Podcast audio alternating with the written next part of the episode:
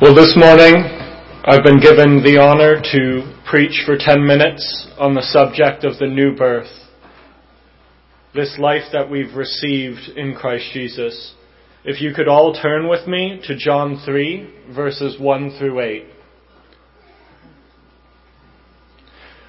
Let me tell you guys what a, a privilege it is to be a member of this congregation and to gather together to worship God with you guys and to have the opportunity to bring His Word before you guys.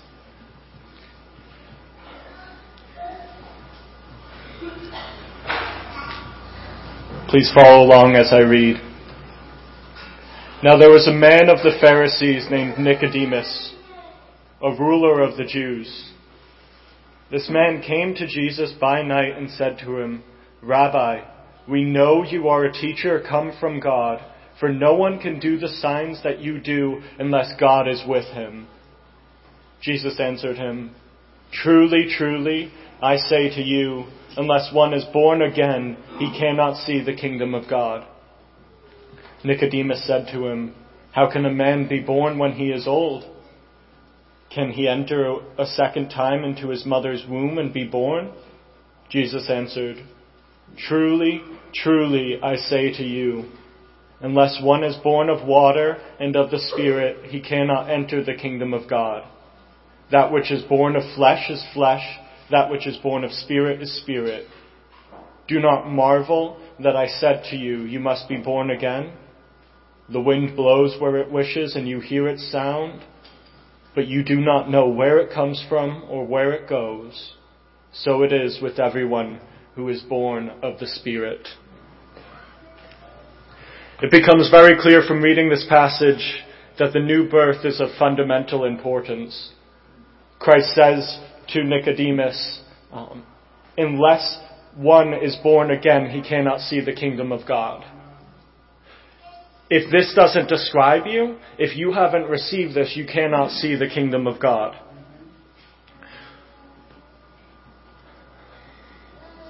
Um, so, what is the new birth? The new birth, or being born again, it refers to the change that God causes in us into the salvation that He brings in our life. Ezekiel 36, uh, chapter 36, verses 25 through 27 says, I will sprinkle clean water on you, and you shall be clean from all your uncleanness and from all your idols. I will cleanse you I will give you a new heart, and a new spirit I will put within you. I will remove the heart of stone from your flesh, and I will put, I will give you a heart of, of flesh. And I will put my spirit within you, and cause you to walk in my statutes and be careful to obey my rules. This is what God works in us. When you are born again, your citizenship changes. Just like in this world, when you're born, you're given citizenship in the country that you're born in. Well, when you're born into this world, you're also given citizenship to the kingdom of this world that is under Satan. But when you are born again, you're given citizenship to the kingdom of God. You no longer belong to this kingdom to serve its ways and to prosper where it prospers and to feed off of its evil. But you're given citizenship to a new world, a new kingdom, the kingdom of God, to live for its glory. And do not be confused like Nicodemus was. This new birth is not a physical thing. It is a thing of the Spirit. Nicodemus wonders, how can a man be born when he is old? He is so used to seeing righteousness as something you do in your flesh, as circumcision as a sign of you belonging to the kingdom of God. But Jesus tells him, this is of the Spirit, this is of your heart.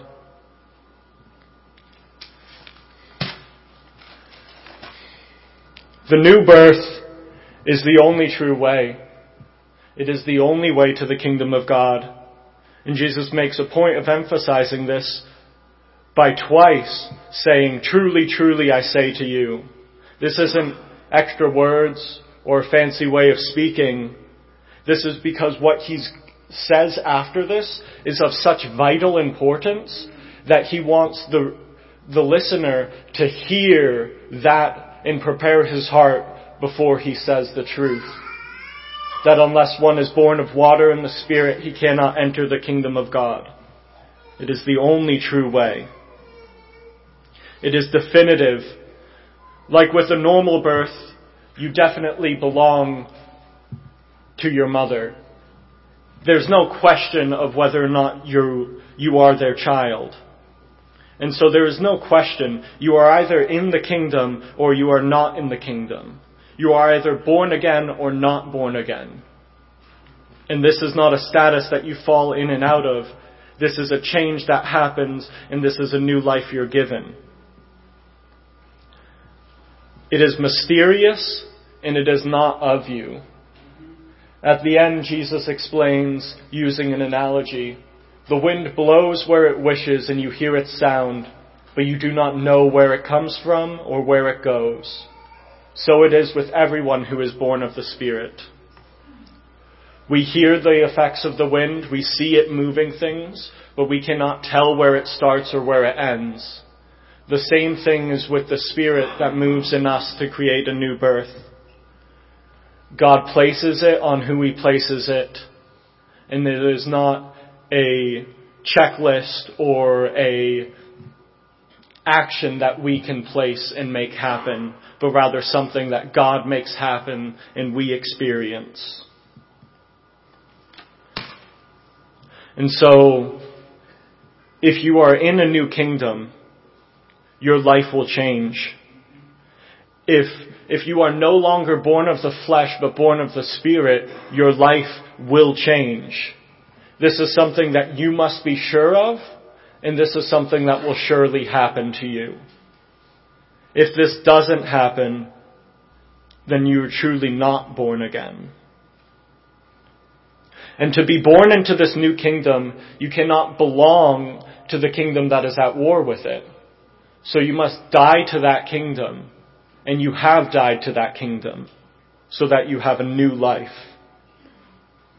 And you must live in reliance on God. The flesh subsists off of food and off of the things of this world. But the Spirit lives off of the Word of God and off of this, off of His life. Men shall not live by bread alone, but by every word that comes from the mouth of God. And so, for this change, we should live with a thankful heart, for God has done what we were powerless to do. The law shows that one cannot enter the kingdom of God by his own righteousness. But in the new birth, God allows you to enter it, not of you, but all of Him. We should live a life of repentance we should stop looking back to, to the old life we had, but to the new one we have. And we should put our lot with the kingdom that we belong in. And to those here who haven't experienced a new birth, who don't believe in our Savior,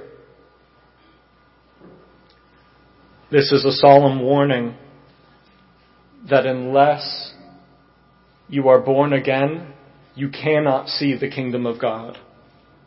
And the kingdom that you belong to will be cast off and destroyed, and you along with it. Give thanks to the God who has given us new life, new citizenship, and a new birth.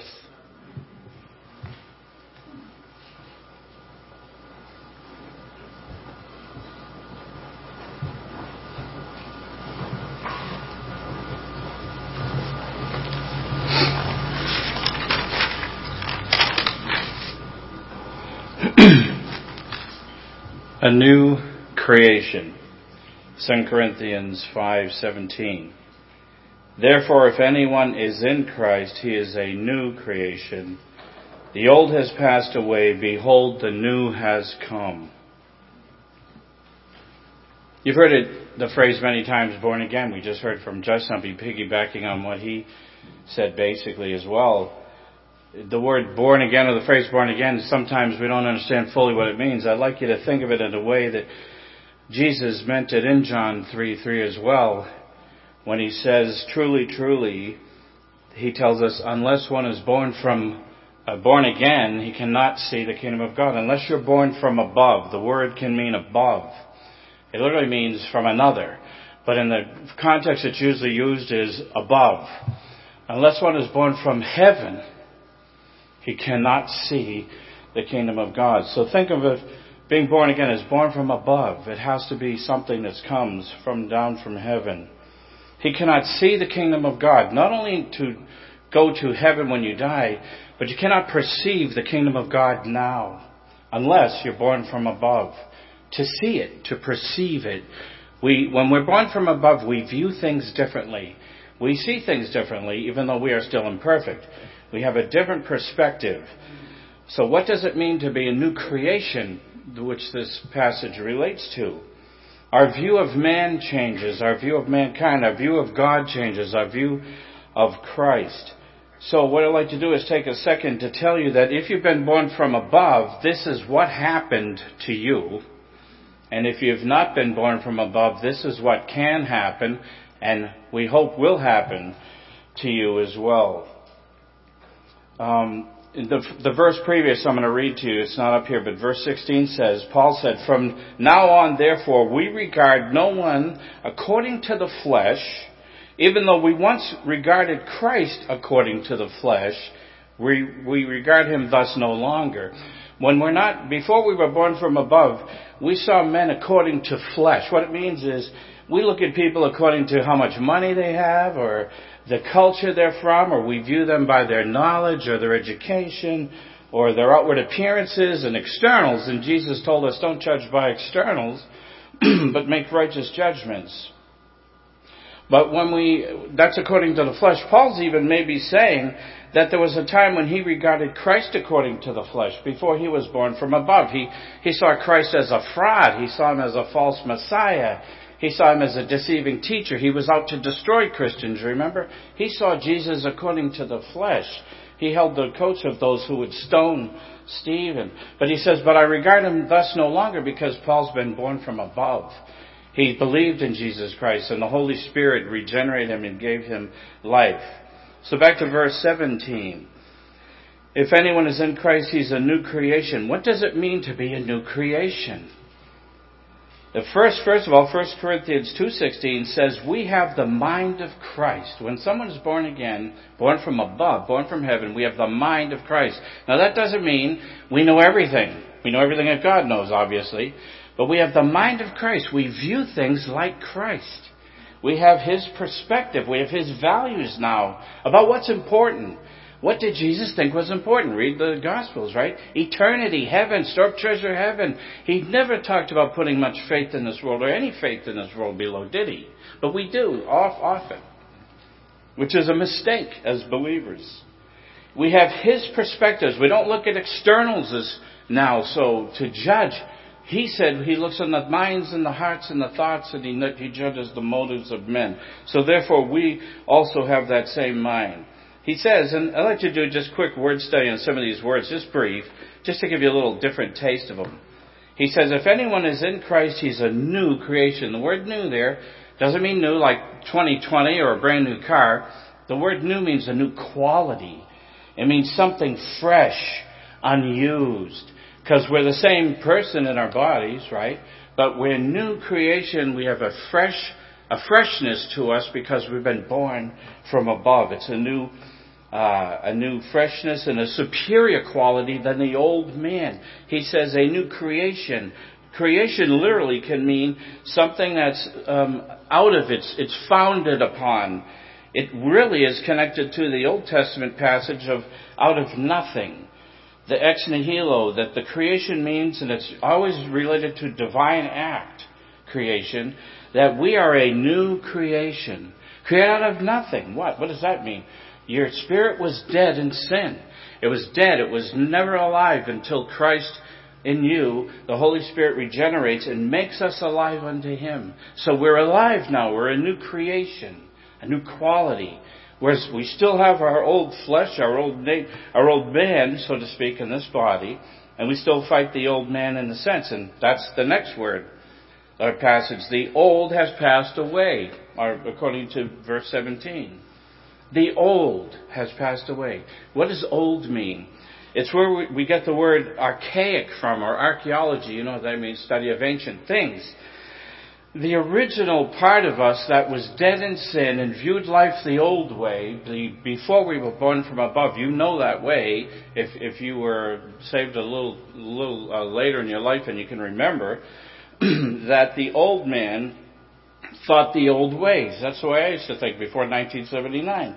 Uh, it was the old way that men think, the unsaved man would think and view things. So the old has passed away. Literally, it doesn't just mean before you were born from above, but it means everything in you all the way back to Adam. What you are in Adam has changed. It's new. The old, your old nature going back to Adam has now passed away. It says passed away. The word that passed away means to render void. It's disregarded now. It's neglected, so to speak.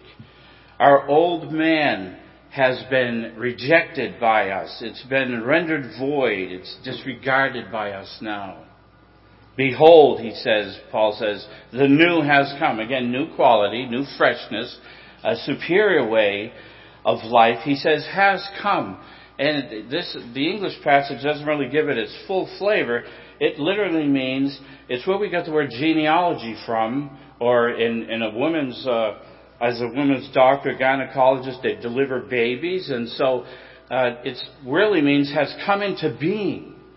So the new, the new man has come into being. It's been born. This is what we talk about when we say born again or born from above.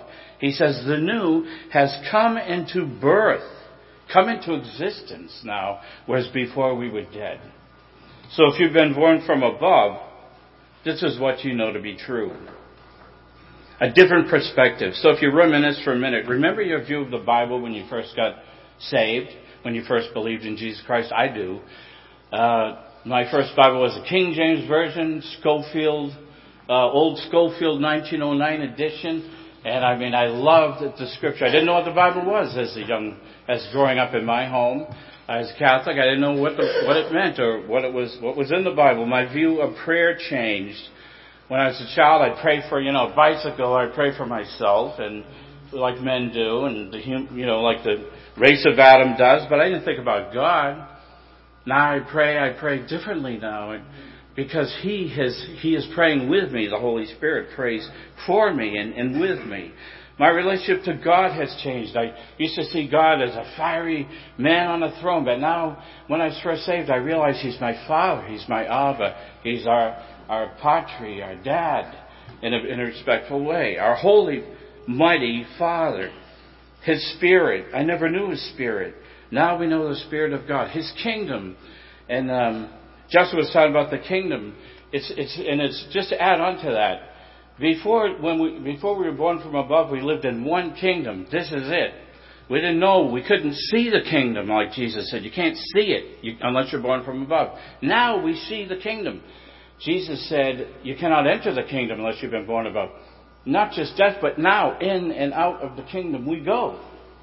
In prayer and in life while we still live, we live in two kingdoms now. We live in this kingdom because we're still the man that we were born, a woman or child, and yet we live in another kingdom, the kingdom of God, at the same time, waiting to fully live in God's kingdom alone.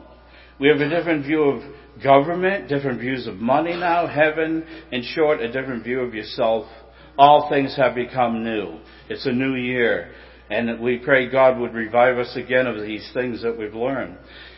So I ask, is this you today? Can you say that you've been born from above? Can you say, yeah, everything you just said, I get it. I, I see that. I, I have too.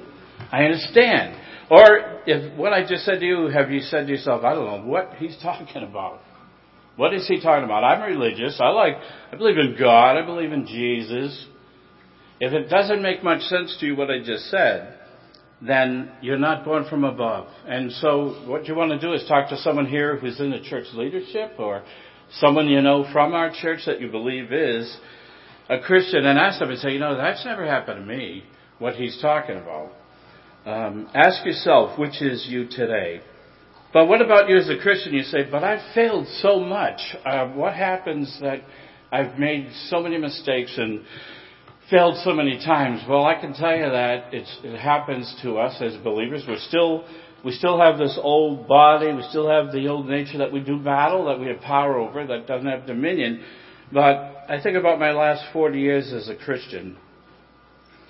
I just went over 40 years as a believer uh, before a couple of weeks before Thanksgiving in 1979, and I look back at 40 years and I say, uh, "Wow, there's a lot of time I wasted, and a lot of things that I did were foolish, and it's very embarrassing. There's a lot of shame. There's a lot of things we've done in our Christian life." that I can, if I look at my part, I say, wow, I've really fallen short.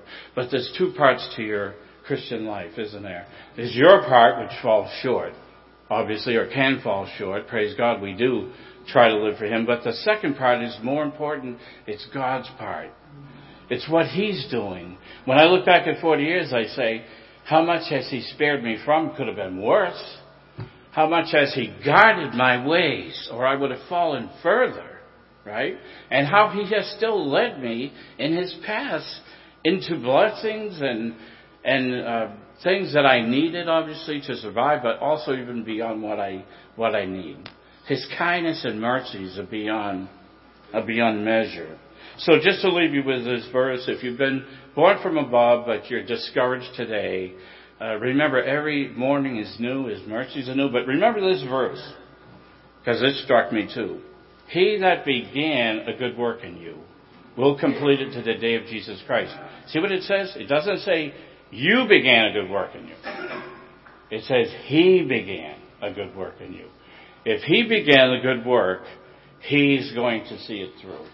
And that's the joy we have as the one who's been born from above.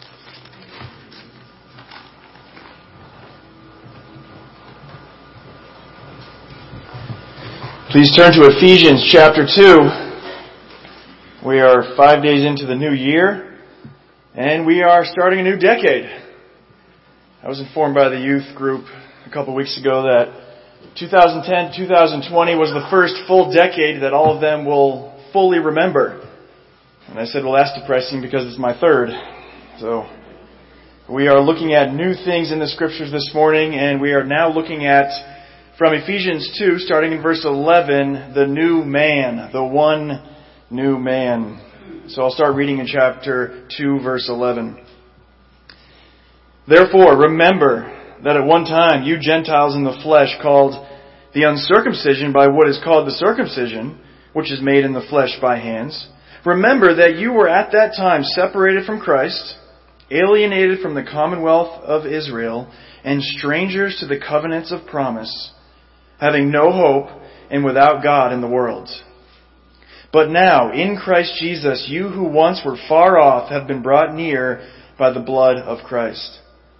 For he himself is our peace, who has made us both one and has broken down in his flesh the dividing wall of hostility by abolishing the law of commandments expressed in ordinances, that he might create in himself one new man in place of the two, so making peace and might reconcile us both to God in one body through the cross, thereby killing the hostility.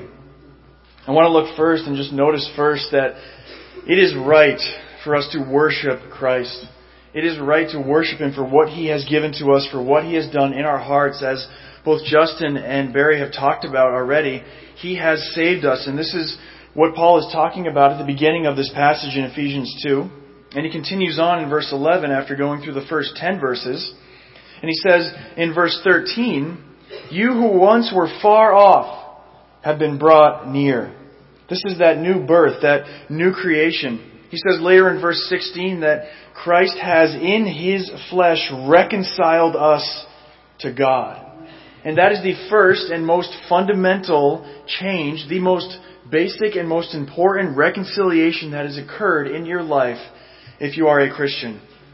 And that is what everything flows from. This one new man, this unity that he talks about in this passage, is a byproduct of what God has done in Christ in saving sinners.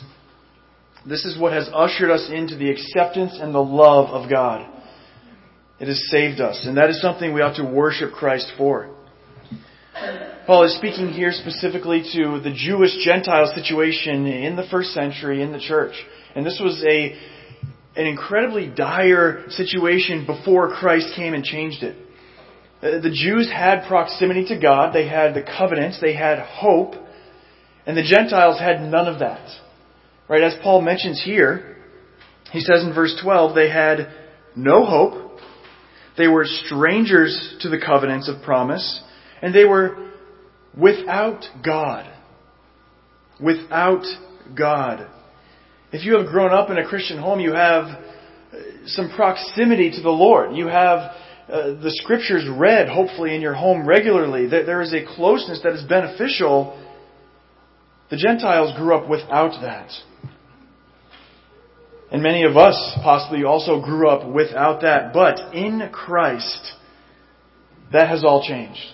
He has brought us, as it says in verse 13, in Christ Jesus, you who once were far off have been brought near by the blood of Christ.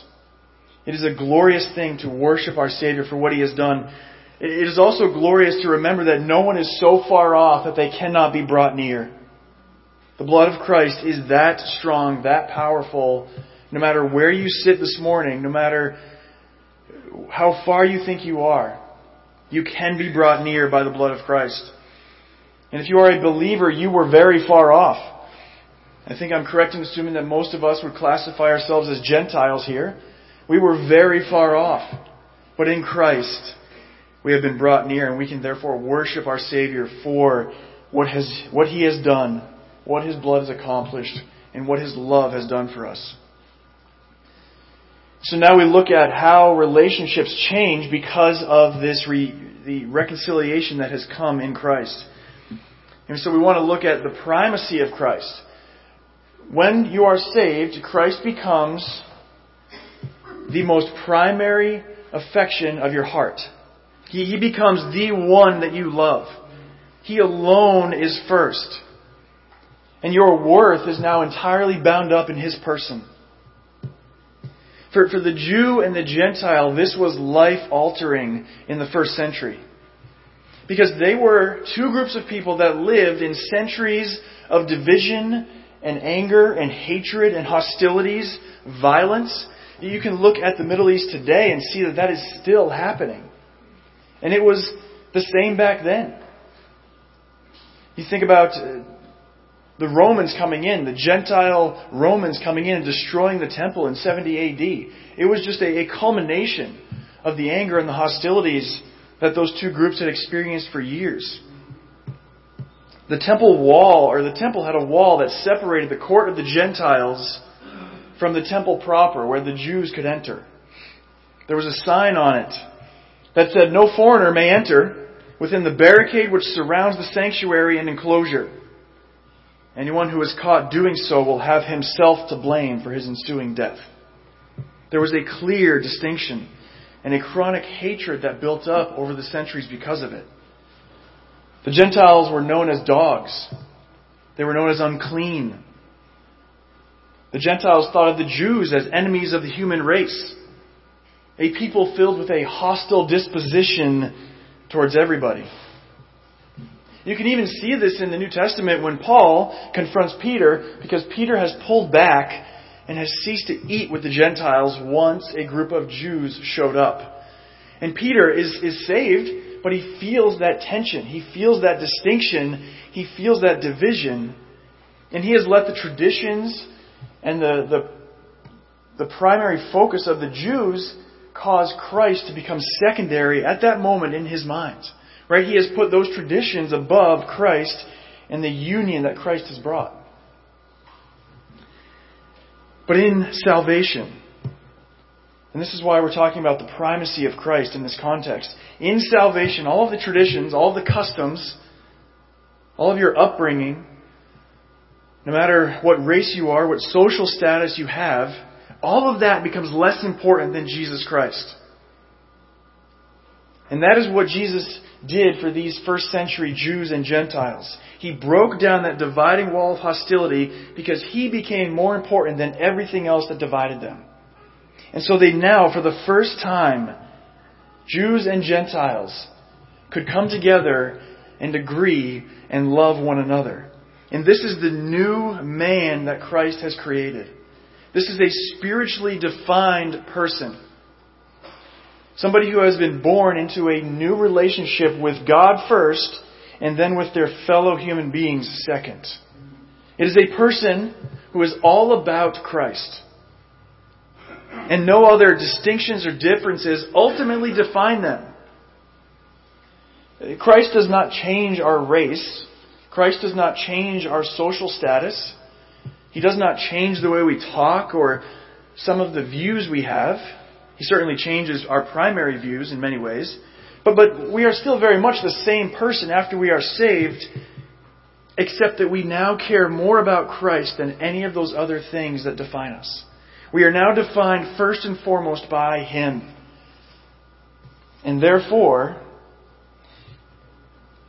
when a Jew in the first century considers Christ first and foremost and loves Him first and foremost, and then when a Gentile does the same, all of that past history, all of that current culture and preferences, and even all of their future hopes and desires, they become secondary and they can turn to one another and love one another and consider each other brothers and sisters together in the same family. And that also applies to us, most certainly. In coming to Christ, every part of your history, every desire you have, every preference you have, every plan you have for the future should become a distant second to your desire for and your love for Christ. You may still have those preferences and desires, but they become second to Christ. I'm not saying we ignore differences between us and others that are of primary biblical importance. If you think about uh, an important topic of today, the, the issue of abortion, right? We do not unify with somebody who is pro abortion. We do not join with them and say that, well, since you claim to be a Christian and I claim to be a Christian, that we are unified. No, that is an issue of primary importance. Because that is an issue that is connected directly to Christ and what He says and what He does. And we put Him above anything else. And so our unity is in Christ, as this passage says. Our unity is not for the sake of unity, but it is in Christ, and we are unified because we come together with Christ as our first and foremost love and focus. And so in Christ, we agree with other believers on issues of primary importance. And then there's those issues of secondary importance, and we might disagree on those. But we can still be unified because our, our Lord and Savior is our primary focus. Because we are consumed by Christ. And, and we love in unity others that are likewise consumed by Christ. And that is one of the reasons that loving others, loving the, the people in your pew, loving the people in this church is a test of your love for Christ. If you claim to love Christ, you will love the things that He loves. You will love the people that He loves. And you will love, therefore, His church. William Hendriksen says that the reason why there is so much strife in this world is that the contending parties have not found each other at Calvary. Only then, when sinners have reconciled to God through the cross, will they be truly reconciled to each other. So as we think to apply this, this short passage, as we look at it, the people that hate you, and the people that tempt hate in you, those people that, that get under your skin that you want to lash out at, those are fundamentally people in need of the gospel. At, at its root, the opposition we experience in this world is coming from our love for Christ and their hatred of Him. Therefore, we need to recognize that the world's greatest need is to hear and obey in faith the gospel. We can and should fight evil in many forms. We, we took the youth group, speaking of abortion, we took the youth group to pray outside Planned Parenthood for, for the month of October. And it is good to fight evil in many forms. But we must never stop sharing the gospel because that is the fundamental problem. That is the fundamental division in this world. And remember that as you share the gospel, nobody is too far off.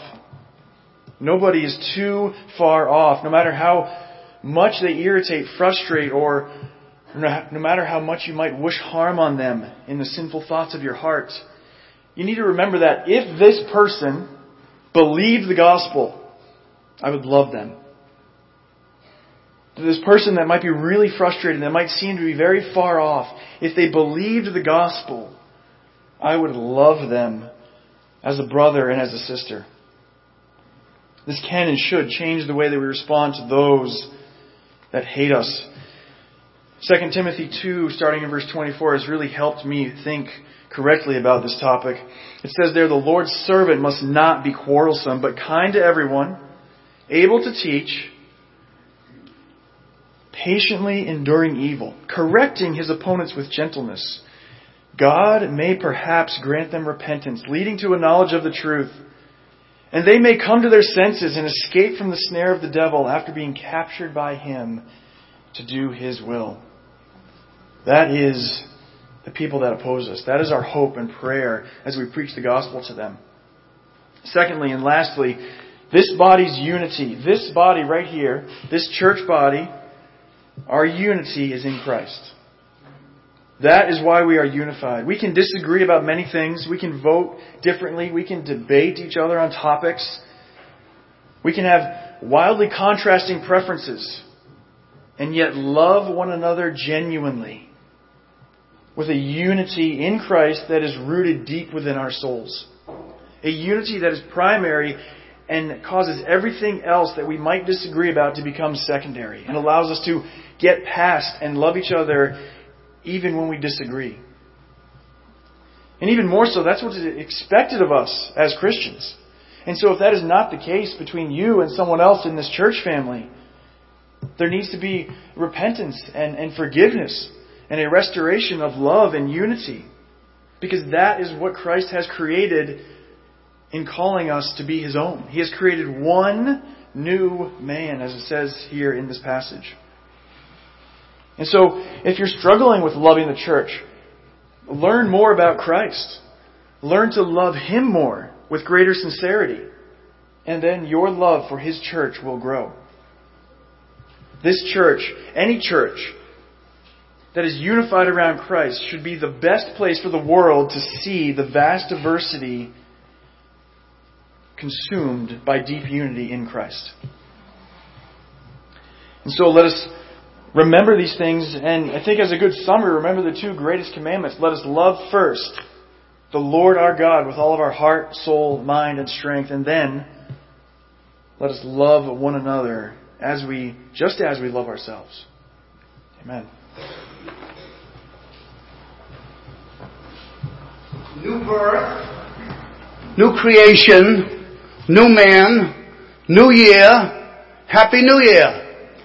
I like to say happy new year because you may have had a happy last year. My hope would be that you have a happier new year. But you know, praise God that we are happy people. Because the Bible says happy is the man whose sins are forgiven and whose transgressions are covered. There's no one on earth except the people of God that can really claim to be happy. Paul says, I can, I count myself happy, O King. Now that word happy, of course, can be translated in either Hebrew or Greek to blessed. We're not giddish about our happiness, but we are in, in, profoundly affected in a way that we have a joy that's unspeakable and full of glory. We are bubbling over with joy and excitement. So we have the new birth, the new creation, the new man, and then the last one is in 2 Peter chapter 3, beginning at verse 10 in the King James Version I'm going to be reading with you. The day of the Lord will come as a thief in the night, in the which the heavens shall pass away with a great noise, and the elements shall melt with fervent heat, and the earth also in the works that are therein shall be burned up, seeing then that all these things shall be dissolved what manner of what or what kind of person ought you to be in all holy conversation and godliness, looking for and hasting unto the coming of the day of God, wherein the heavens, being on fire, shall be dissolved, and the elements shall melt with fervent heat. Nevertheless, we, according to his promise, look for new heavens and a new earth wherein dwelleth righteousness. May the Lord bless the reading of His Word. I have something to say to you. You know, we sing the song Amazing Grace, and I believe the last line says, and when we've been there 10,000 years, bright shining as the sun, we've no less days to sing God's praise until we first, until we first begun, uh, unless, how's that go? Until we first begun. Anyway, when we've been there 10,000 years, where will we be in 10,000? You're wondering where you're going to be next year. You're wondering where you're going to be in five years. But we sing when we've been there 10,000 years. Where will that be? You might say, well, be heaven. Well, let's, let's pass that out a little bit this morning. First of all, let's understand that the earth on which we live right now is described in Romans chapter 8 in verse 22 it says that the whole creation groans in travails in pain together until now. That's what's going on right now in the world. There is conflicts. There are wars. There's hostilities. There's animosity. That's what fills this globe. Even between the animal world. Everything is in chaos, in disorder. We see, to, to some degree, uh, we see some order, but in a general way, the Bible describes as a whole creation is groaning in travail. In other words, it's in a state of struggle, in turmoil. But what we're looking for is something far better. When we've been there 10,000 years, what is it going to be like? I'm sure a lot of you here are pet owners or pet lovers, and some of you have had pets that have died, right? Raise your hand if you had a pet that have, has died. Would you like to meet your pet again? Probably a lot of you sentimentally at least would say, yes, I'd like to meet my pet again. And I've had some people who are so devout to their animal. One, one Christian woman asked me if I would do a funeral for her cat. And I said, I'll do anything for you, but I will not do that for you. And there's a question, will, will animals be resurrected? Well, let me, before I answer that question, give you a couple passages. We're not going to have time, obviously, to get into all of this. But Isaiah 11, 6 to 8 says, The wolf will, lay, will, will live with the lamb, and the leopard will lie down with the goat the calf and the lion and the yearling together and a little child will lead them. The cow will feed with the bear. Their young will lie down together. The lion will eat straw like the ox. The infant will play near the cobra's den. And the young child will put its hand in the viper's nest. That would be a poisonous snake with the danger of being bitten and bitten to death. But this day is speaking about a day when there's going to be a consolation, that there's going to be a peace in all of the world and even in the animal kingdom. Isaiah 65, 25, the wolf and the lamb will feed together. Notice these animals. Some of these are, you could say, very peaceful animals. Others are very ferocious. The wolf and the lamb will feed together. The lion will eat straw like the ox and dust will be the serpent's food. They will neither harm nor destroy on all my holy mountains, says the Lord. we see there's going to be a harmony in the new heaven and the new earth. We don't see that now. That's why Peter says we look for a new heaven and a new earth. Why? Well, the first new heaven, the first earth and the first heaven has been contaminated when sin entered into the world and death by sin. Then we saw the turmoil begin and it has continued to exist right through all of the existence of the heavens and the earth since that time till now. But a time is coming that we can look forward to. It's called the new heavens and the new earth. And that will be what we call the eternal state. Sometimes we talk about being in heaven forever. That's really not quite accurate. What will be forever will be the new heavens and the new earth. For instance, we think of hell. People will go to hell forever. That's not exactly accurate either. Because the Bible says that hell will be cast into the lake of fire. So the lake of fire will be the eternal abode of the unconverted, the wicked, whereas the new heavens and the new earth will be the abode of the righteous. We, according to His promise, look for a new heavens and a new earth wherein righteousness will dwell. So you could say that hell, duration wise, is equal to heaven, duration wise, and the lake of fire is equal duration wise to the new heavens and the new earth. They're related, hell and the lake of fire. Heaven and the new heavens and the new earth are related to one another, but one spills over into the other. And that's what we're looking forward to. And in that new heavens and new earth, we have references like in Isaiah, we get some pictures of what it's going to be like. And what it reminds us about is the Garden of Eden.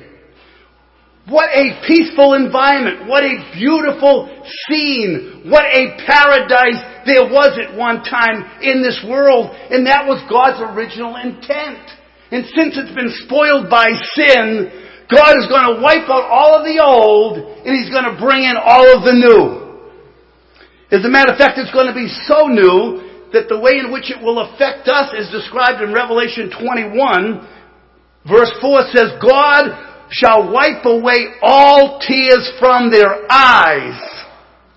Not from their cheeks, by the way, from their eyes. And there shall be no more death, neither sorrow, nor crying, neither shall there be any more pain, for the former things are passed away. Can you imagine that day? No death, no sorrow, no pain, no crying, no tears. What a day of rejoicing that will be.